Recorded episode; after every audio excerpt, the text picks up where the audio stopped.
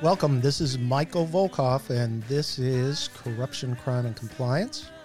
And this is episode 211, an update on anti corruption uh, issues in the global marketplace here.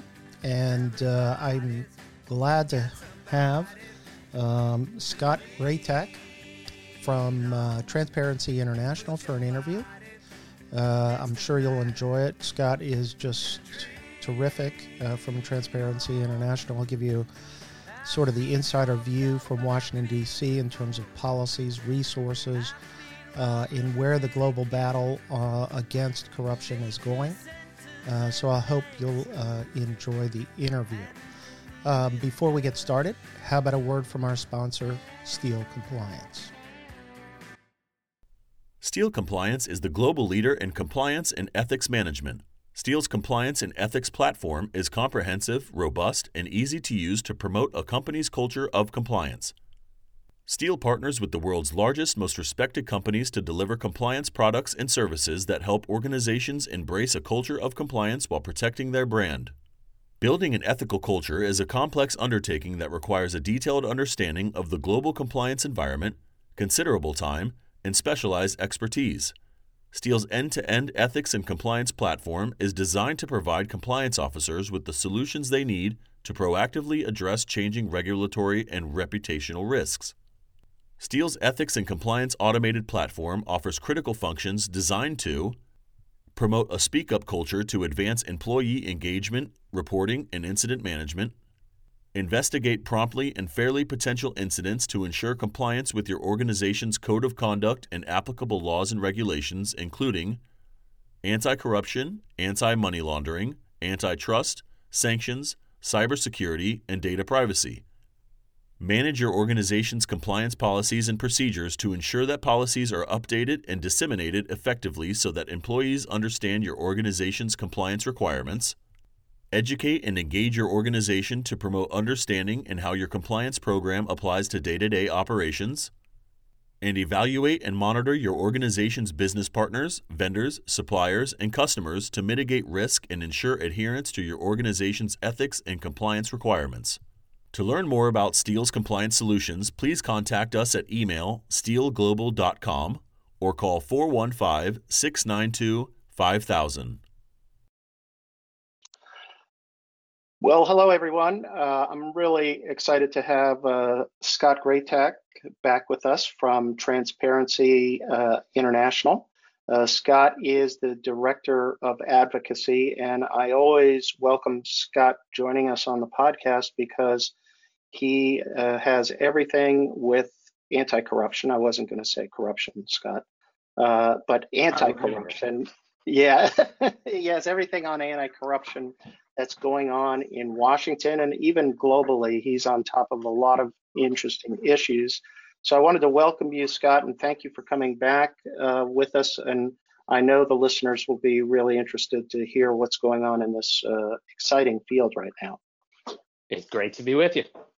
Thanks, Michael. Well, well, and I, you know, if you follow my uh, blog, and I've written about this, and actually even done a separate podcast on this, but I think Scott, and you can bring us your perspective on this. The the Biden administration issued early on the National Security Study Memo, uh, which talks about um, the importance of anti-corruption being a national in the national security interest. I see this as hugely important, but can you give us the perspective sort of from the anti-corruption you know field that you are a leader in sort of what's your perspective on that? So i agree that this is a high watermark for engagement from uh, the administration and hopefully for all important agencies and departments of the us government. Um, you know big picture this memorandum came out in early june. It's about a thousand words long um, and it does two things substantively. So, as you mentioned, it designates the fight against corruption as a core national security interest. I think that in and of itself, we know it's novel, it's never been done before. It elevates the issue as far as a national security priority, you know, centering it in something that's in a different issue set for the United States than it's traditionally been. C- corruption is typically or historically been more about you know a blend of economic and humanitarian issues. Now it is squarely in the national security camp, and we can talk about some of the exciting consequences of that designation in a bit when we talk about Congress. But the other thing that it does is it it directs the agencies and departments of the U.S. government to make recommendations that will bolster the ability of the United States to go after corruption. So it, it's basically broken into a statement of policy and it talks about an interagency review where they'll they'll have until December 20th uh, to release a review, maybe internal, maybe public, about what the United States can do to go after corruption in a bunch of different ways. And it kind of hits all the essentials. Why is corruption a problem? It corrodes public trust, it distorts markets, it exacerbates extremism and migration around the world. But importantly, it also looks inward it talks about mm. some of the financial costs of corruption and it talks about the United States' role in it, which, of course, as the Pandora Papers just showed us last week, the role that US real estate and trusts and professional service uh, enablers like lawyers and corporate formation agents and uh, accountants here in the United States are playing to allow dirty money to get into our financial system. And so it it basically calls to task the United States and other democracies to deal with their role in how corruption works. Um, and what I thought really stuck out about the memo as well is it gives a strong justification for why prioritizing corruption right now fundamentally matters to the United States. It's basically saying that the US can secure a critical advantage for itself and other democracies by fighting corruption and I think it's pretty clear in the era of global competitiveness that we're with now who it's talking about getting a critical advantage over by investing in fighting corruption. Yeah, no, that's a great point. I mean, obviously there's an unspoken, you know, target there.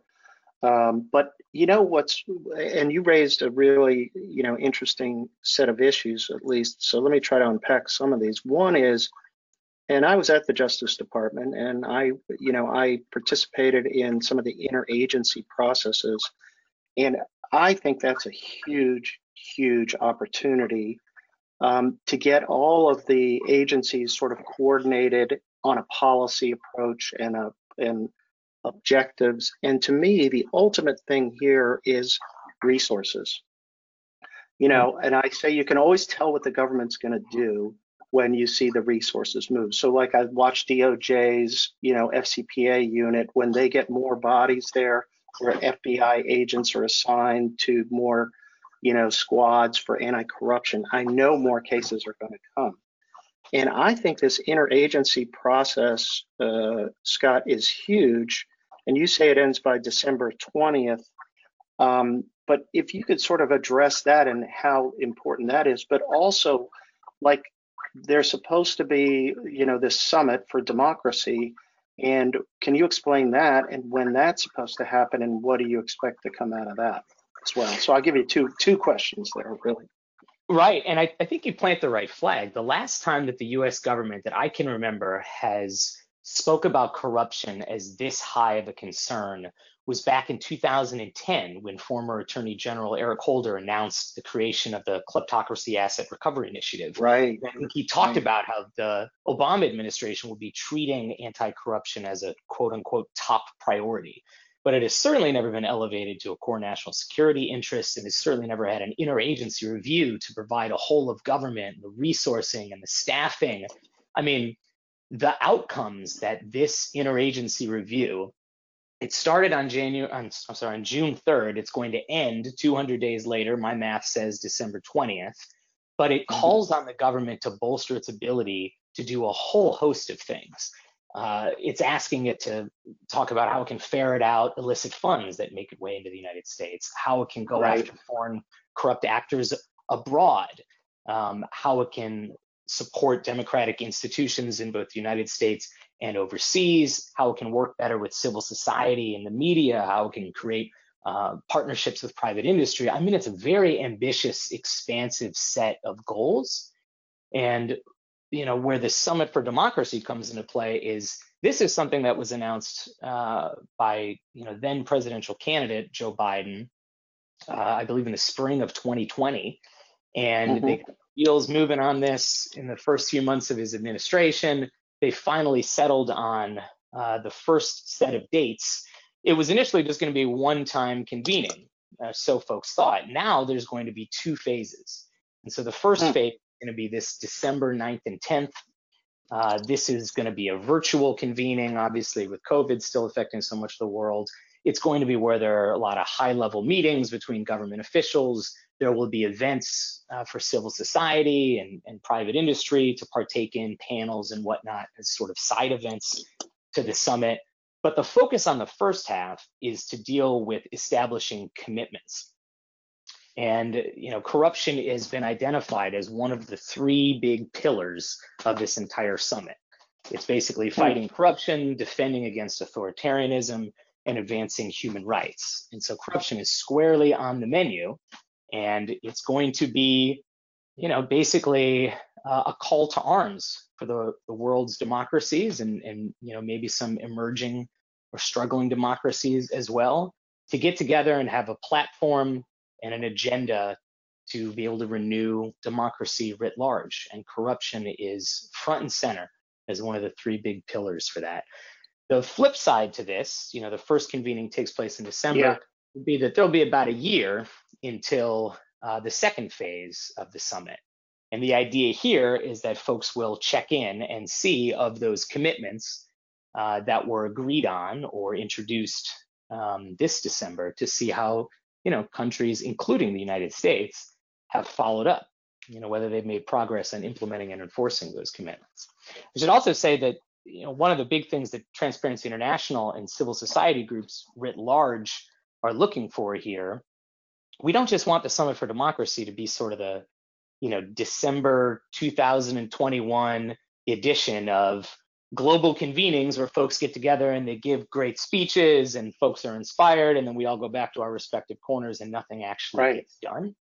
We want to make space and to really center. These commitments have been made over the last five, ten years in plenty of different fora around the world, at the United Nations, at the G7, the G20. Why are we not actually accomplishing these goals? What are the obstacles to implementation?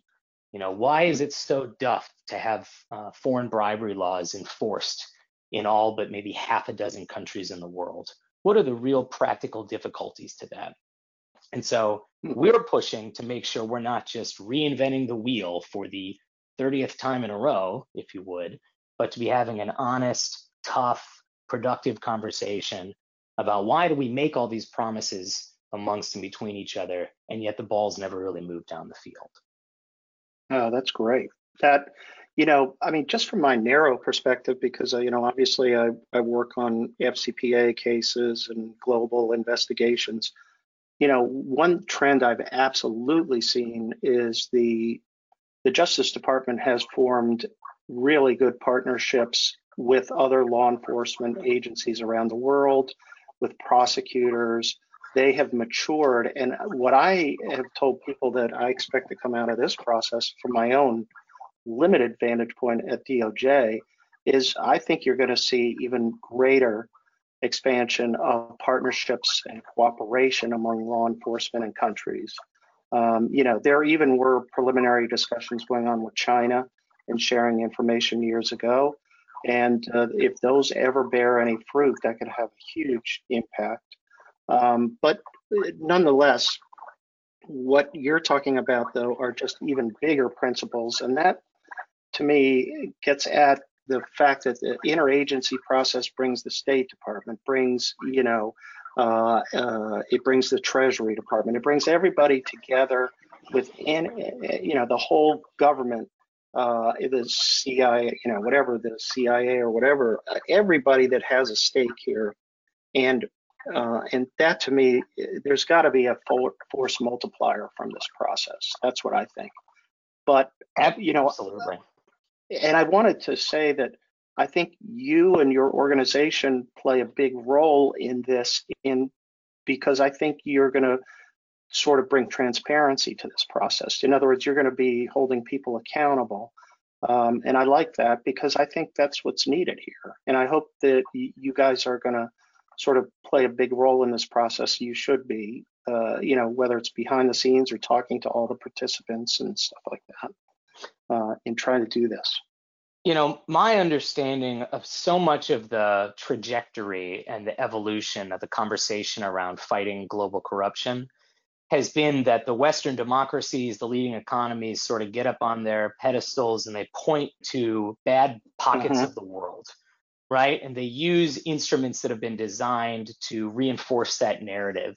And they say, this is what corruption looks like. It looks like a developing country um, where there's a oligarchy, kleptocratic class that outright embezzles from its people or relies on bribery to grow their state-owned companies or whatnot, limit their mm-hmm. markets.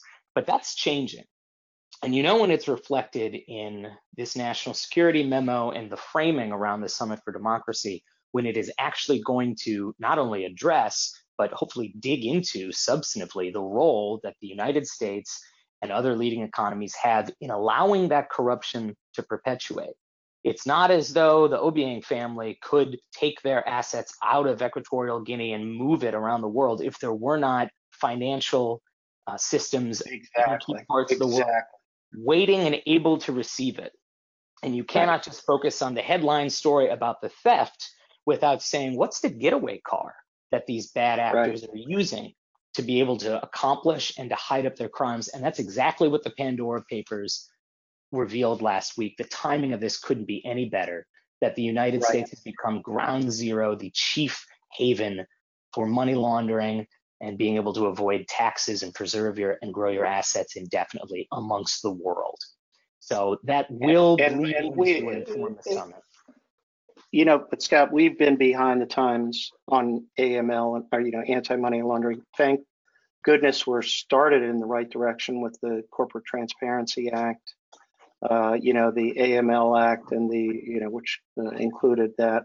Um, you know, we've got a long way to go, but look, all you have to do is look at the, I mean, the most important FCPA case I think brought in the history of the FCPA was last year with Goldman Sachs and Malaysia and how money was directly diverted from the benefit of the people of Malaysia to line the pockets of the, you know, Goldman Sachs and to line and for the leaders uh, in Malaysia. So I and and to me it was a great coordinated response. They're still sort of, you know, recovering money, but to me um, the issue is there that the major bad guys were bringing the money to the U.S and they were buying art. They were buying apartments in New York. They were doing all these things. And um, to me, it revealed again, once again, the underbelly of our uh, failure to, uh, you know, commit to AML real enforcement and beneficial ownership and and putting in place, uh, you know, uh, systems that are going to stop this behavior. But I know I'm preaching to the choir on that. But you know, anyways, that's my two cents. But I wanted to just sort of so we have this executive branch activity going on uh, but there's still some interesting things going on and i know you're on top of this as well in the us congress uh, you know even though they're not getting things done in, in certain areas this to me is sort of a bipartisan area um, and what are we seeing going on in sort of in congress uh, You've mentioned to me before that there's a uh, there's a launch of a congressional caucus against foreign corruption and kleptocracy. That's a big deal. But tell us what's what's happening from your perspective. So I think this is one of the most exciting and yet under discussed areas of US policy right now. I mean, exactly. A bipartisan caucus came together um, this summer. It's about half Republicans, half Democrats. It's called the Caucus Against Foreign Corruption and Kleptocracy.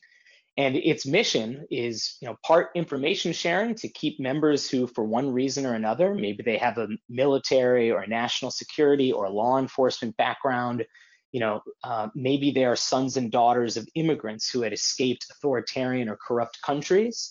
Uh, maybe they are folks who are just have worked in foreign policy, or you know, we even have a member, uh, Representative Fitzpatrick out of Pennsylvania, was on the FCPA enforcement unit.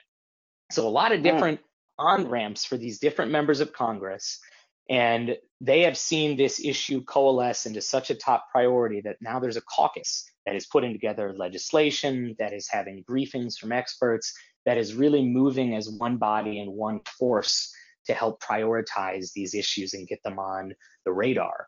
A great example of that is that, you know, while anti-corruption bills that were introduced, sometimes they tended to be like a pet project of a particular member, right? They would be Mhm. about one area of the world that was of particular concern or, um, you know, a sanctioning program or directive that affected one group of folks uh, or maybe just some smaller fixes that would have significant consequences, but weren't the kind of eye-catching bills like, say, the Corporate Transparency Act or the Anti-Money Laundering Act of 2021 uh, that were passed last year. And so now the caucus has really rallied behind this new bill that is trying to change the narrative and the strategy around this. It's called the Counter Kleptocracy Act. And it's basically a collection of seven anti corruption measures, all of which are bipartisan. And the idea here is to group together these bills under that broader heading. It's a great way to organize civil society and you know the Anti-Corruption Foreign Policy National Security Committee, uh, a community behind one effort. It's a great way to move with one piece of messaging about it. And importantly, especially when it comes to thing, opportunities like the Summit for Democracy and other convenings, we can push uh, to make sure that all the right uh, influencers and all the right audiences are aware of this coordinated effort. And there's one single bill that would get a lot accomplished. uh, Wow, that's get a great idea. It's great to have one, you know, vehicle for this because what we've always seen is like several vehicles and you'd have to piece them together and try to explain it. But this is great. What's what's in this? Uh, yeah, when you say seven different areas, what what are the the highlights that we should all know about? Yep. So if you happen to run into your member of Congress in the elevator and you wanna you wanna Yeah, talk yeah. about bill and you got 25 seconds, the bottom line is these are all transparency, information sharing, and anti-bribery measures. So big picture, they are bills that will enhance our existing sanctions programs. They will encourage cooperation among the United States and its allies and countries whose people have been victimized by corruption when it comes to going after anti uh, going after corruption and it's going to empower the United States and law enforcement to go after foreign corruption at its source. So there's seven bills, but the big themes are transparency and the availability of information, uh, bills that encourage or require the United States to work with its allies to make sure that corrupt actors are not able to exploit their um, you know resources at home or gain entry to their country one way or the other. And the biggest piece of it, which I hope we can chat about here a bit, is called the Foreign Extortion Prevention Act. That's the one that would go after foreign corruption at its source. It would give the Department of Justice authority uh, to bring cases against foreign corrupt officials. And that's been a gap in the FCPA because they use uh, enforcement. I mean, they use the AML laws now, but they, they need more tools for that. And that's is that what that's trying to get at? Is how to get at the bribe demanders, the bribe takers, in a sense, in the foreign governments. Exactly right. So, dozens of other countries around the world have this law on the books. They criminalize both uh, the Right. giving and receiving of bribes. The United States at this point is relatively unique in that when foreign bribery happens in different parts of the world, if a United States company goes abroad, you know, offers a bribe or, or gives a bribe to a foreign official in order to win a contract or a license or any other kind of benefit, then the Department of Justice will come down on them using the Foreign Corrupt Practices Act, right? But Right. the foreign official on that side of the transaction, and bribery is always a two-way street, very often, if not always, gets away scot-free. The OECD did Absolutely. A survey on this, yes, and they found that only about 20% of the time uh, were those foreign officials brought to task by their home government. So you have this strange allotment of incentives where the only time that the US government intervenes is to crack down on the US company but allows this ecosystem to exist where these companies have to go into emerging markets with challenging political environments and they're just kind of left on their own. But if they slip up, you know, they'll end up being getting punished while the foreign corrupt official who may have instigated this whole plan, who may have made it a prerequisite to doing business and put pressure on the company, doesn't have any consequences or any disincentives from that kind of behavior. Um, there are plenty of examples of this happening in the last few years, and it's something that's not unique to uh, the United States. It's something you know that a lot of leading democracies are are struggling with. What we know is that when the United States puts anti-bribery laws on its books, it will enforce them. And so, Right. giving the DOJ, which many former prosecutors have been calling, asking for this tool, giving them this opportunity and this authority to be able to strike at the heart of the problem is something that is going to be a boon for US businesses, US workers. And that's one of the reasons it's got such a broad political tent of, of groups supporting it. I mean, this is a measure that is supported by the US Chamber of Commerce and Greenpeace. I think it's great. I think, wow, you never get them in the same room. That's Uh, right. And, And, and I, I can't think a bigger, a bigger political tent and more on ramps for folks. I mean, uh, you know, let alone what we've heard from our chapters in important parts of the world saying, you know, we need this measure here because they may be in a in a, a country that's ruled by kleptocrats where their own law enforcement agencies just don't have the power and the independence to crack down on top level corruption. And so they are saying we need the United States, you know, as as we do in so many other settings, to come in and disrupt that power system that they have and to be able to bring cases against these folks. yeah, that is a, that's a huge point. I think it's a big, big development. And, you know, uh, just look at the UK Bribery Act. It goes both ways. They can prosecute both under the UK Bribery Act, and there's no rhyme or reason for the FCPA to exclude uh, the foreign official from prosecution. It's just a skewed enforcement system that way. That's Um, right. So let, let's, I mean, we should definitely stay on top of this. I mean, this, and th- this caucus is just, uh, I see it as transformative in the sense of as a means by which to educate people and then bring up bipartisan legislative ideas that can then get pushed into, you know, there's a moving vehicle of some sort uh, in the in the Congress, and maybe it can get tacked in. Uh, that's what I would look for. So, um, well, one last point I wanted to raise uh, is, you know, there's been, uh, you know, the National Defense Authorization Act. Each year, you well, you know, usually carries something important with it. Like last year, we got the AML Act uh, and the Corporate Transparency Act included in it. Um, and it's usually one of those moving vehicles. Do you see any chance of, you know, what do you see going on with the, we'll call it the NDAA for short, uh, coming up? And do we do we see any chance of getting some of these uh, legislative ideas, you know, incorporated? Absolutely. I mean, one of the best um, outcomes of the Biden administration approaching the fight against corruption as a national security issue is that the annual defense bill is really, you know, the one and only must-pass bill for the U.S. government every year, right, to fund the Department of Defense and other agencies. So this is the moving train now that anti-corruption is becoming more and more understood at the highest levels of government as a national security issue. So as you mentioned last year, right, this is the vehicle that was able to deliver the Corporate Transparency Act and the AML, AMLA Act. It is now also gearing up to deliver about half a dozen new anti-corruption measures as well.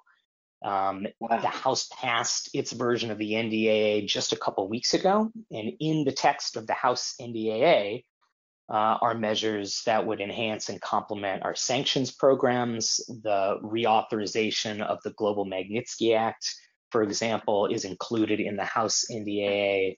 Uh, there are measures that would give the president new sanction authority.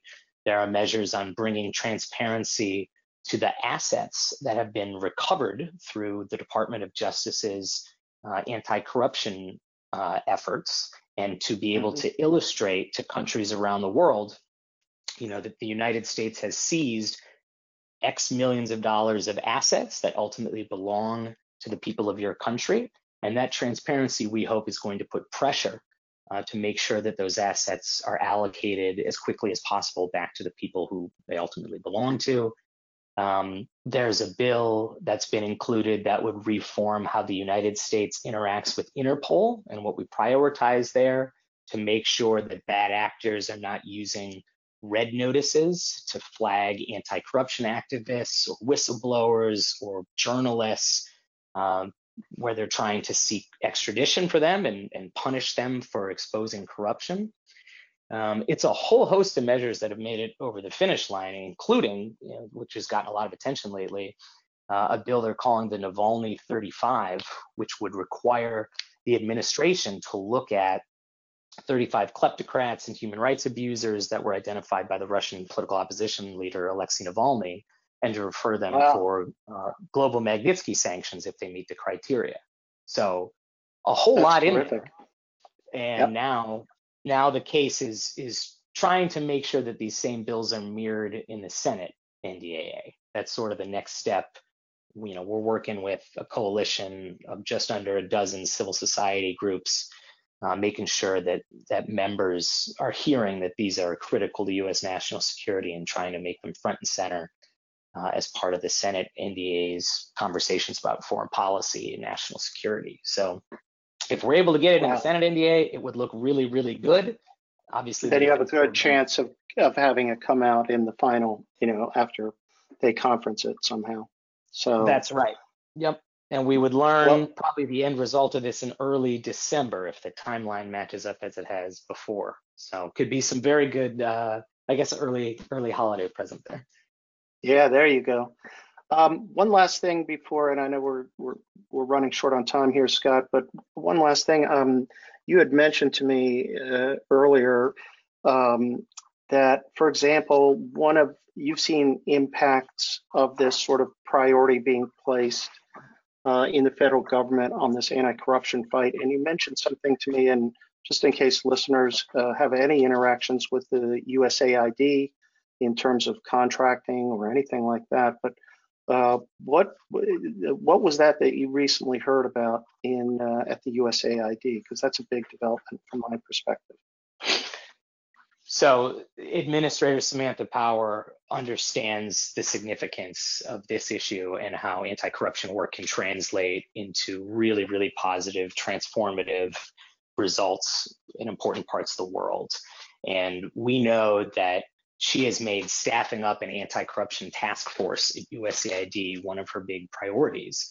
And so there are 10, 12, you know, a dozen folks that are being brought into USAID as part of an anti-corruption task force, if you will, that are going to have their eye squarely on how can we use development assistance in order to bring new new resources to, to you know bolster rule of law institutions, to create anti-corruption legal and regulatory frameworks, to be able to support civil society organizations or or maybe new governments that ran on an anti-corruption platform. And now that they're Hmm. in power, they need technical assistance uh, or direct assistance in making sure that they can deliver on those promises. And so the fact that you know the largest development agency in the world, which is going to give out 30 billion dollars uh, in foreign assistance, has anti-corruption as one of its key prongs, reflected not only in you know in policy but now personnel. I think is really Mhm. teeing up a potential game changer because it is at the end of the day how the United States primarily engages on anti-corruption efforts is through our development work. And so, you know, another echoing and iteration of the fact that the Biden administration is really trying to center this work as best as it can. Wow, that's fantastic. Really interesting. Scott, listen, thank you so much. Um, if listeners want to get in touch with you to, you know, follow up on any of these issues, raise some concerns with you, what's the best way uh, that they can reach you? So my direct email is sgreytak at transparency.org. That's S-G-R-E-Y-T-A-K at transparency.org. And our website is us.transparency.org. You can also find us on Twitter uh, and subscribe to our newsletter through our website. great to talk to you, Michael. It's a real treat. Oh, Scott, well- to elevate these issues.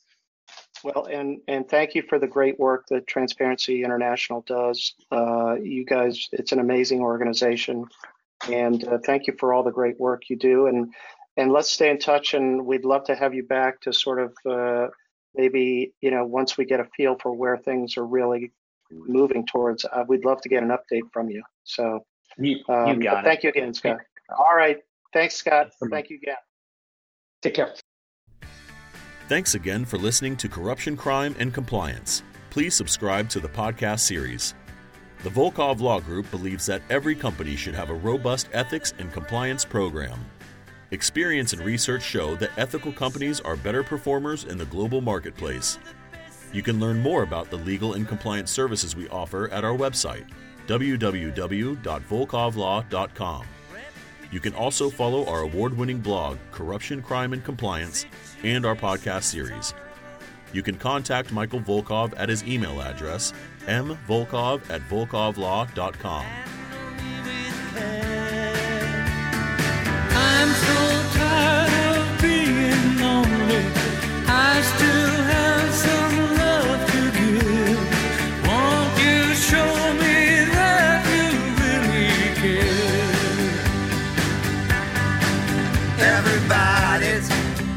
Somebody to lean on. Put your body next to mine